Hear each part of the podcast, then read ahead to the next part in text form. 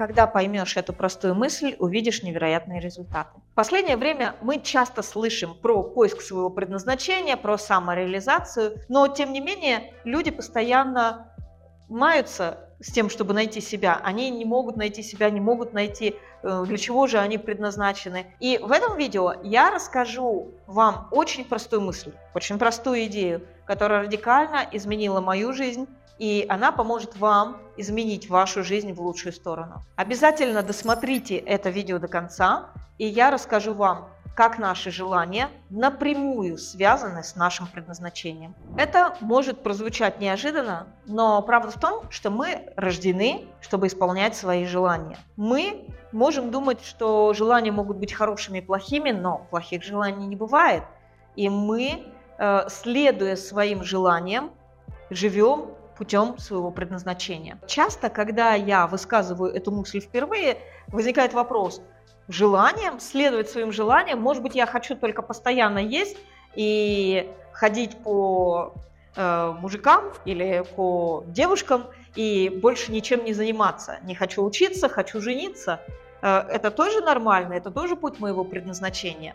Смекаешь? У нас э, иногда могут за желания приниматься неудовлетворенные какие-то потребности. Например, э, неудовлетворенная потребность во внимании будет создавать у человека желание иметь много партнеров, чтобы получать много подтверждений своей значимости, много подтверждений своей привлекательности. Потому что в детстве у этого человека была некая травма, что его отвергали, ему говорили, что он ненужный, непривлекательный, неинтересный, э, чтобы не почувствовать себя одиноким, чтобы не почувствовать себя под риском быть отвергнутым одним человеком, он создает себе такой гарем из э, потенциальных партнеров, для того, чтобы чувствовать уверенность и стабильность. Это не желание, это не настоящее желание, это просто отыгрывание травмы. Или, например, когда э, у человека желание есть постоянно. Это тоже не желание. У него есть какие-то эмоции, которые он в себе подавляет, и чтобы не чувствовать эти эмоции,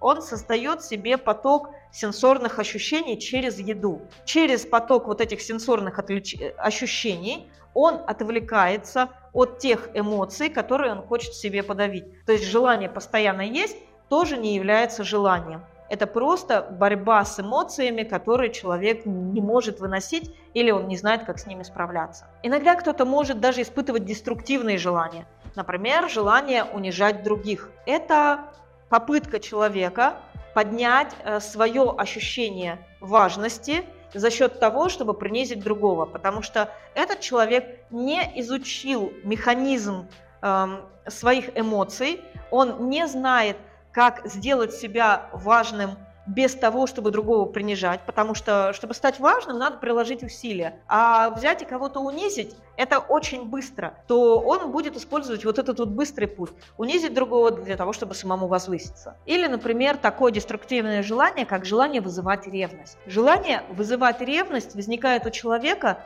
у которого очень низкая самооценка. И ему нужно, чтобы партнер постоянно давал ему подтверждение не просто любви, а подтверждение именно своего страха. Из-за этой низкой самооценки такой человек думает, что его бросят. Вот если он не будет ничего делать, да, его бросят. И поэтому он отжимает, вот как сок из лимона, из своего партнера проявление заинтересованности. Он заставляет партнера бояться, он заставляет партнера держаться э, тем, что вызывает ревность. Или, например, возьмем такое самое сильное деструктивное желание, это желание абьюзить других людей. Это всегда абьюз в детстве.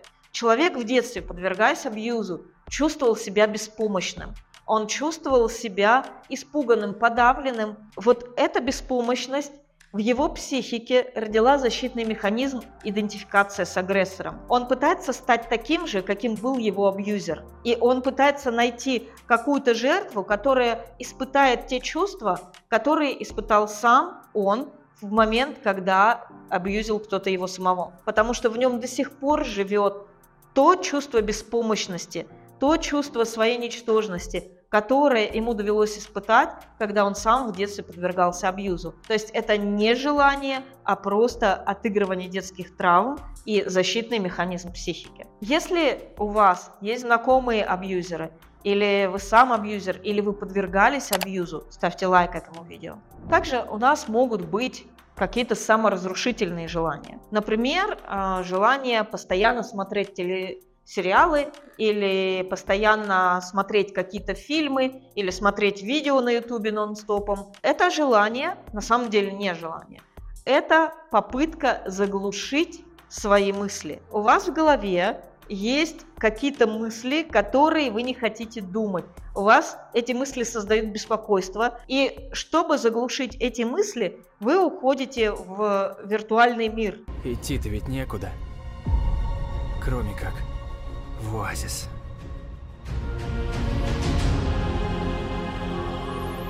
Место, где ты хоть что-то значишь. Вы поглощаете информацию, которая начнет крутиться в ваших мыслях и заменят ваши мысли о себе, о вашей жизни, о ваших отношениях. И вы отвлекаетесь от того, что происходит в вашей жизни, потому что вам думать об этом невыносимо. И это тоже взаимодействие со своими проблемами и реакция на травму, а не истинное желание. Или другое деструктивное желание. По утрам не вставать с кровати. Человек старается в кровати просидеть как можно дольше и как можно дольше не начинать свой день, не выходить. На самом деле это страх жизни. Страх перед жизнью, ощущение, что я перед этой жизнью бессилен. Потому что пока я сижу здесь в кроватке под одеялком, вот это зона моего контроля. Абсолютно ничего со мной под этим одеялком не случится. А если я оттуда выйду, то со мной начнет случаться жизнь. И вот когда у человека все так, что с ним случается жизнь, а не он управляет своей жизнью, то ему не хочется выходить в ту зону, где эта жизнь с ним может случиться. Потому что у него ощущение, что в жизни своей он контролировать ничего не может. И тогда вот это вот желание находиться в зоне комфорта, в своей кроватке или в своей уютной квартирке и никуда не ходить, это не желание, это реакция на ощущение своего бессилия. Есть такое желание, как желание Э, ни с кем не общаться. Человек может рассматривать это как желание, но это тоже реакция на травму. Когда у вас проблемы с границами, вы не умеете чувствовать свои границы. А если вы их чувствуете, вы не можете их обозначить. А если вы даже их обозначаете, вы не можете их отстоять, то у вас будет желание просто изолироваться от всех. Вы скажете, я интроверт, я не хочу ни с кем общаться. Но правда в том, что вот это желание быть в уединении, быть в изоляции, на самом деле не желание, это реакция на вашу травму, это реакция на ваше отсутствие навыка устанавливать свои границы. Ну, я думаю, здесь мы с негативными желаниями разобрались, и мы поняли, что любое негативное желание – это не желание, а отыгрывание какой-то травмы. А что ж такое желание-то на самом деле? Так вот, желание – это расширение в мир – то есть человек получает какую-то радость и удовольствие за счет того, что расширяется в мир. Э, допустим, когда ребенок маленький, у него очень много желаний, потому что весь мир для него неисследованная область. И когда вы хотите путешествовать, когда вы хотите э, научиться готовить красивые тортики, когда вы хотите заработать много денег, когда вы хотите создать классную команду, которая все по плечу. Вот это настоящее желание. Это желание расшириться в мир и войти в какое-то взаимодействие с миром, где вы будете отдавать и получать, и будете находиться в этом постоянном обмене энергии. Вот это настоящее желание. Наши желания находятся в нашем теле.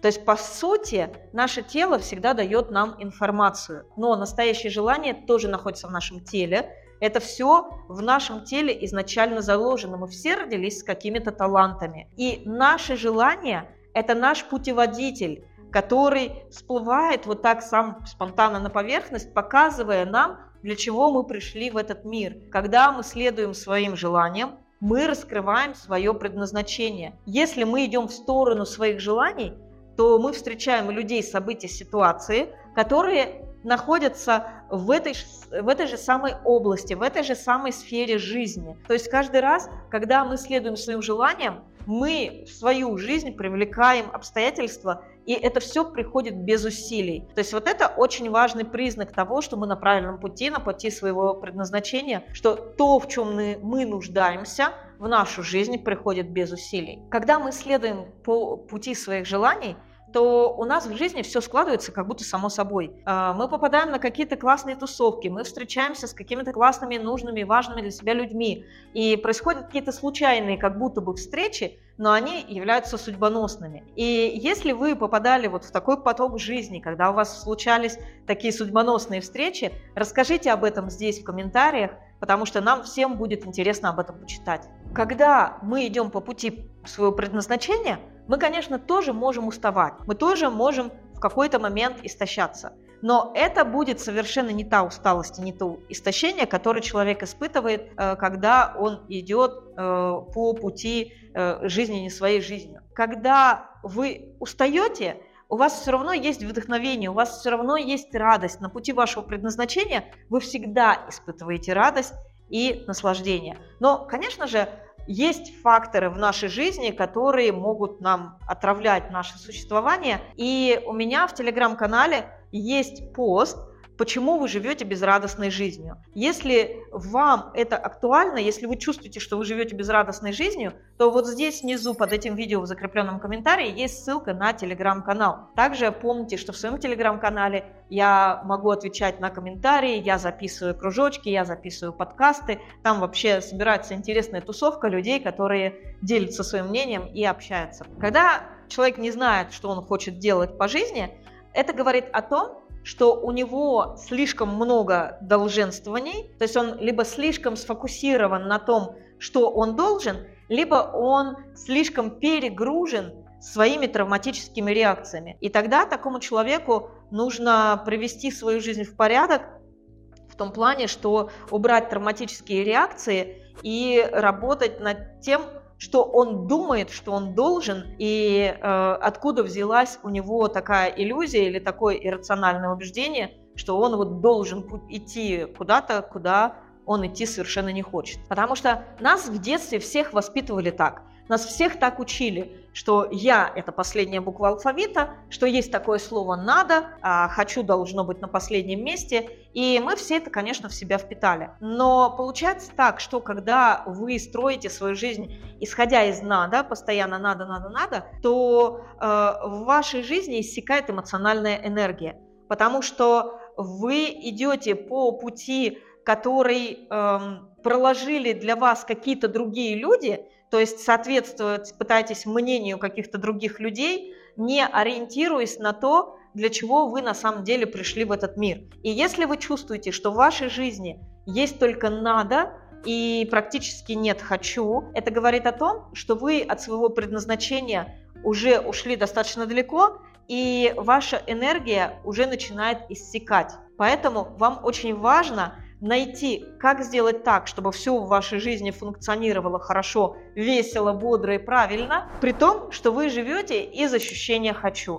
Делайте то, что хотите, и наслаждайтесь своей жизнью.